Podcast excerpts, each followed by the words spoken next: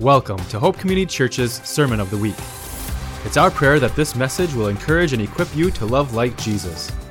To learn more about Hope, visit us at hccalive.com. Now enjoy the message. Well, again, I want to welcome each of you this morning from wherever it is that you're viewing, especially those of you who find yourself in a foreign land, a foreign land this morning, like, like a place like Reedsville or, or Valders or even Tisch Mills. I've just learned that we're translating uh, the message this morning and the music for our friends in Tisch Mills. No, I'm just kidding. But I do want to encourage you this morning, wherever you're at, put it in the chat. Let us know where you're watching from. And maybe next week I can even make a joke about where it is that you're from or where you're watching. But all jokes aside, I am so grateful that we get to worship together this morning from every different location that we're viewing from, that we're participating in the worship from, because God is omnipresent. God is everywhere. We, we don't have to be together to worship God together. We can be in different locations. In fact, the early church worshiped God together from multiple locations, different cities different areas, but they were worshiping the same God. We've been seeing that as we've traveled throughout the book of Acts. As the praise band was singing that last song, Graves into Gardens, I couldn't help but think inside. I was like, I know that song to be true. That God does bring life to things that have died. God does bring life to, to difficult situations.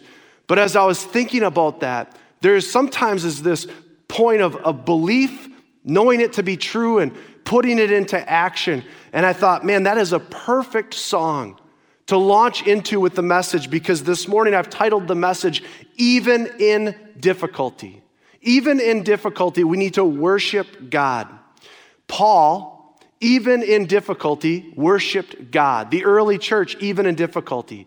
You see, at this time, it's about 20 years after Jesus has ascended into heaven, 20 years or so has gone by. Paul is in his third missionary journey. We're following Paul through the book of Acts. However, there are still believers in Jerusalem. There are still believers throughout the, the regions who are being kicked out of their towns, who are losing jobs because they're turning to Jesus. During this time, even in the difficulty, we're to worship Jesus. 2020 has been a difficult time for many of us, and we understand that we need to worship God. But there comes a point in our belief, what we know to be true, in, in, in what we do. We still have to make the choice to worship Him. This morning, as we choose to worship God, we join Paul as he travels to Ephesus. Now, Ephesus happened to be the capital of a Roman province to Asia. It was a big city, it was a port city. The significance with that is port cities usually, whenever they became a place of commerce, commerce would, would grow rapidly. They grew because goods could easily come into a port city. They could easily go out because of, of course, in this case, a sea or whether it be a river. People would come from all around to buy, to sell. They would come from all around to even invest their lives there, hoping for a, a more prosperous future. In our time, in our culture, we still see these things happen. People move from city to city in order to get a different job. They, their hope is that with the new job, the new position, the new career, their life will be easier or more prosperous. They may be able to provide for their family more. There are even times, of course, where people move to a different city because that's where their kids or their grandkids are. Much like in our time, people moved from all over to come to Ephesus. The hope for most was that they would have a better life.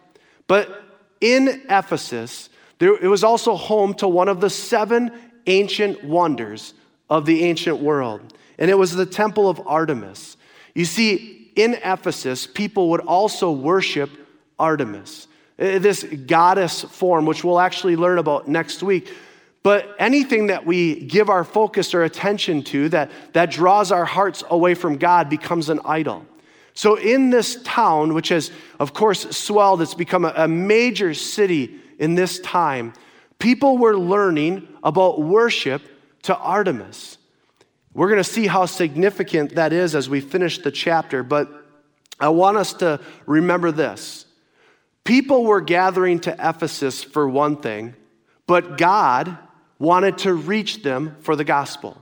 God wanted to reach them because the Bible tells us that his desire is that none would perish, but all would come to know Jesus in a personal way. God used Paul and sent him to Ephesus. Now, Paul's actually been to Ephesus in his second missionary journey in chapter 18. We, we had seen that, and it was a quick stay in Ephesus, and now Paul is back. So here's what I want us to know that even in difficulty, don't quit. Even in difficulty, don't quit. Paul had many reasons why he could quit. He had many opportunities to give up. He could have said, Here I am on these missionary journeys telling people about Jesus. Where are the original apostles? Where are those who walked with Jesus?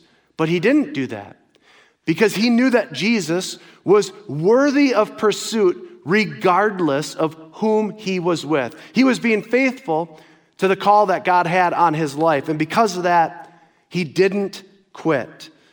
In Acts chapter 19, beginning in verse 1, here's what it tells us. And it happened that while Apollos, who Apollos, who we met last week, was in Corinth, Paul passed through the inland country and came to Ephesus.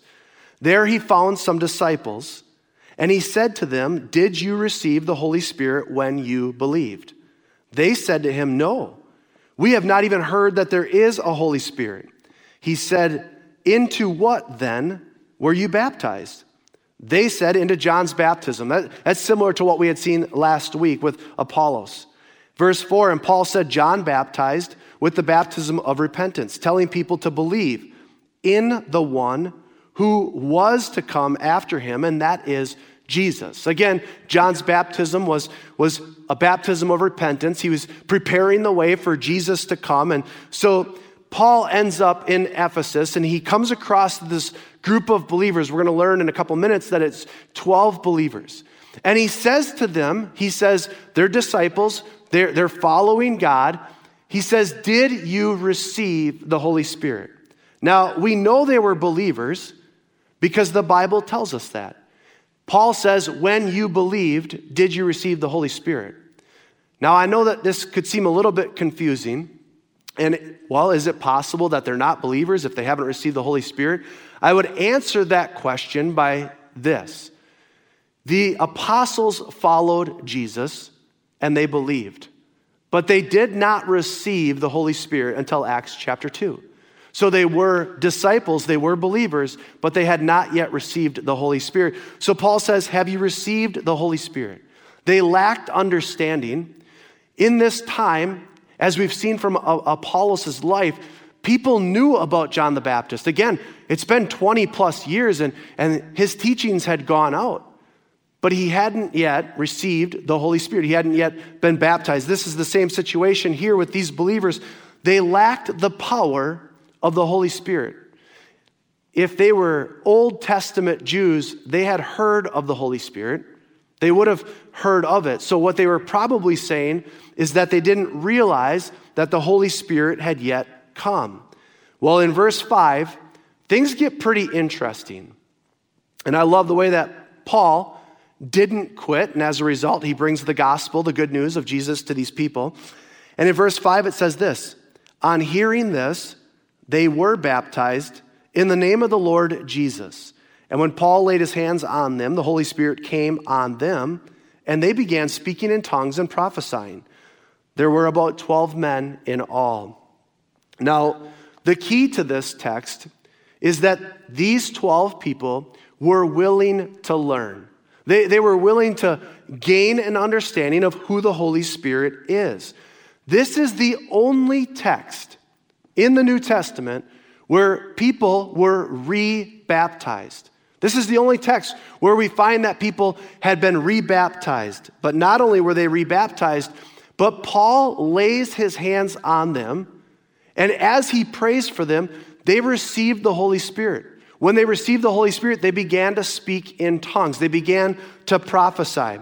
This isn't the first time that we have encountered this as we've worked through the book of Acts. In fact, in Acts chapter 2, when the apostles received the Holy Spirit, they also spoke in tongues. In Acts chapter 10, back in May, when Pastor Jesse was preaching that text, and the Gentiles received the Holy Spirit, they also spoke in tongues. And here in Acts chapter 19, they spoke in tongues.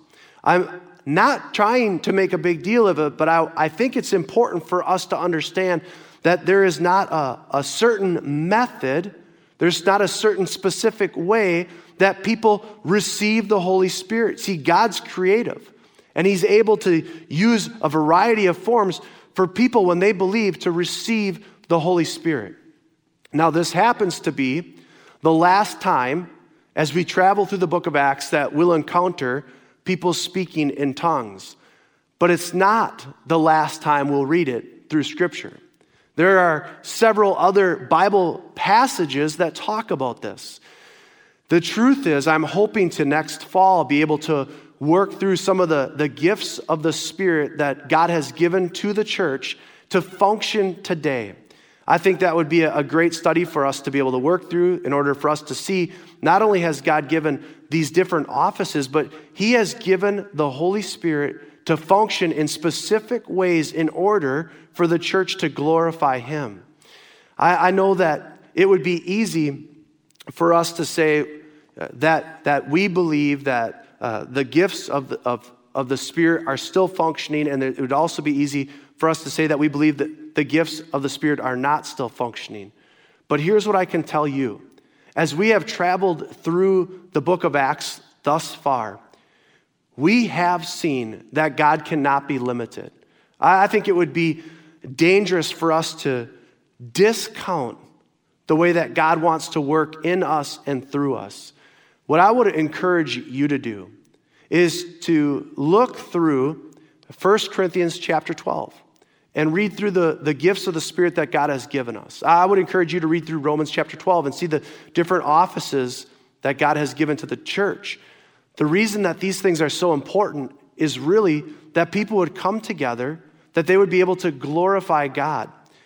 It would be a disservice, I believe, to the, to the church today, the Big C church today, to begin to discount or discredit any of the gifts that God has given to his church.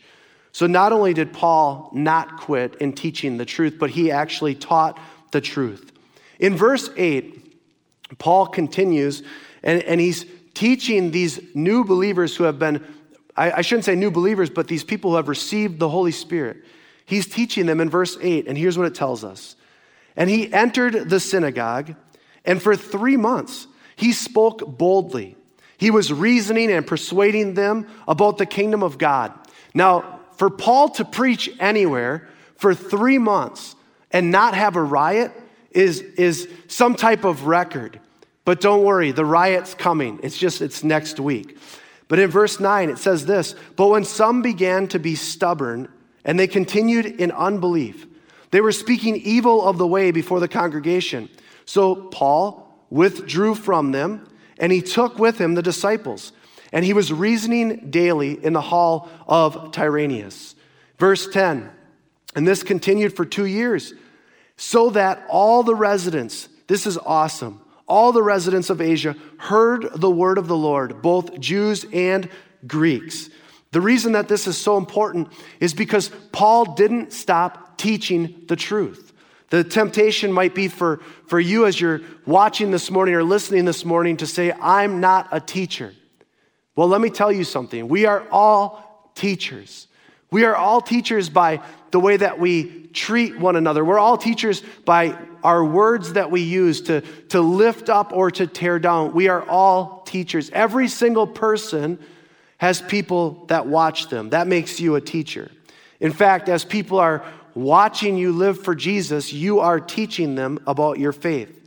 As people watch your marriage, you are teaching them about your faith. As your grandkids come to your house, or in the future when they come to your house, they, you are teaching them about your faith. As, as some of you are experiencing sickness or loss, the way that you conduct yourself teaches others about your faith. We are all teachers of our faith.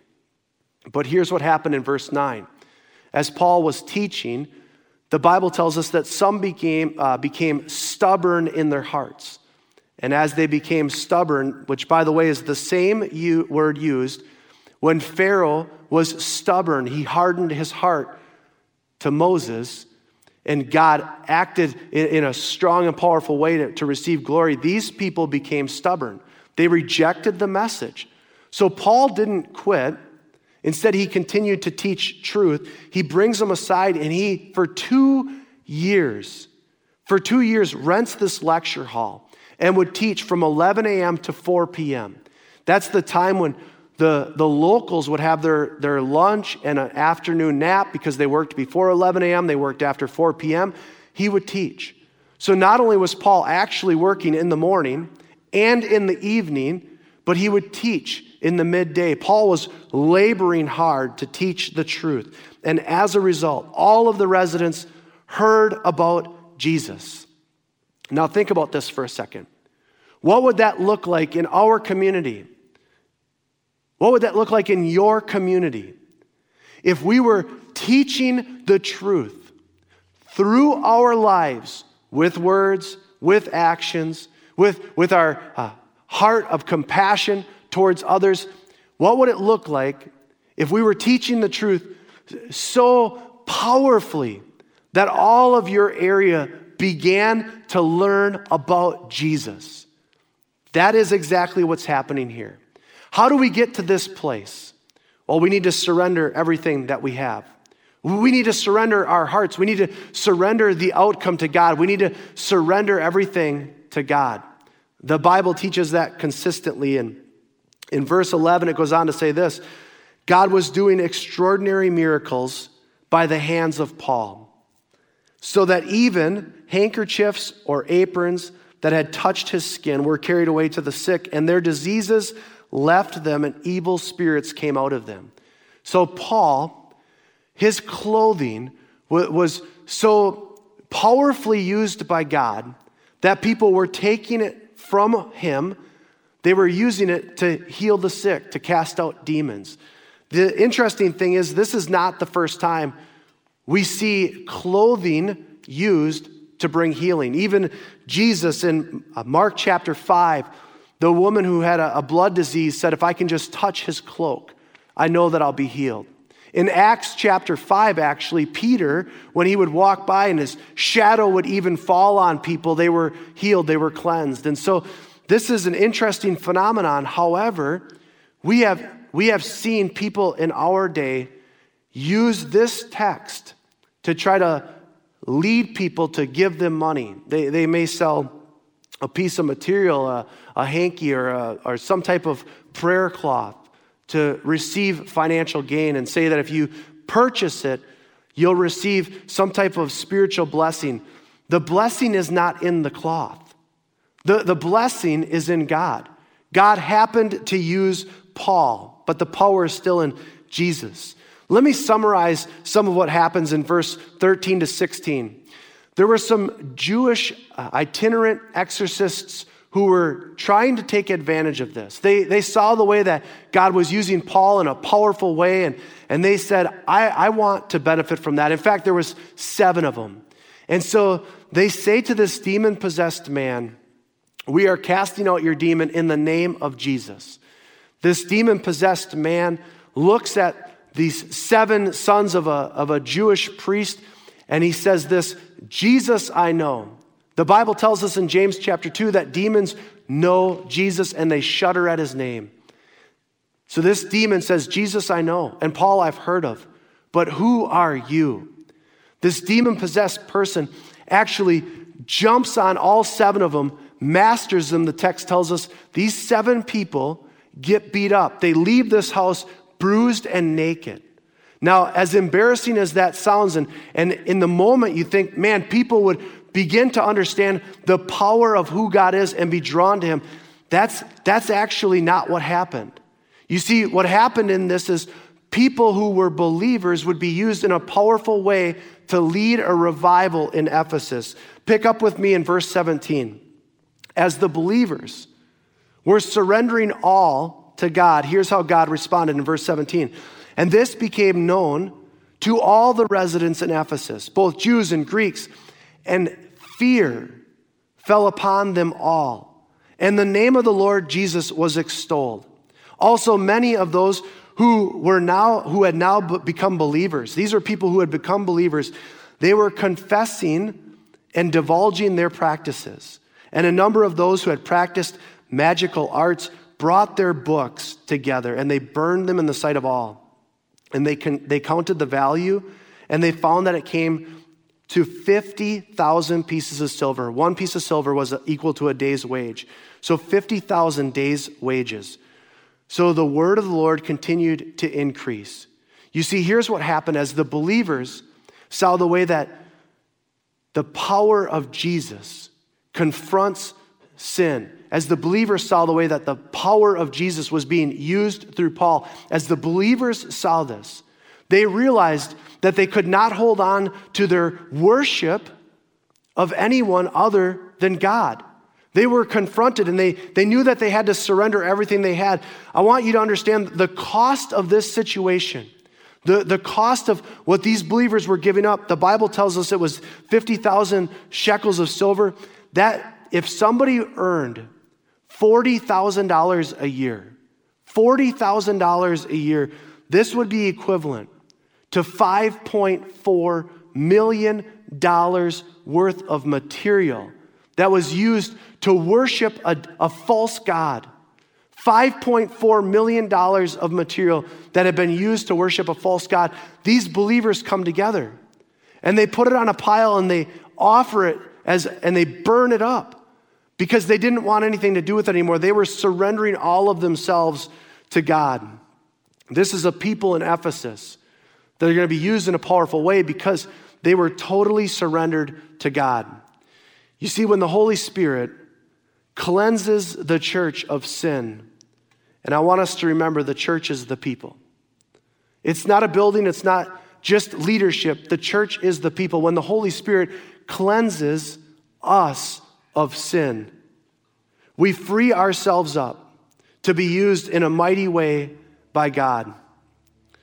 The cleansing that God does through this group of people required that they surrender anything in their life that pulled their hearts away from God. So they burnt up the material, $5.4 million worth of material, and they confessed the spells that they thought had power.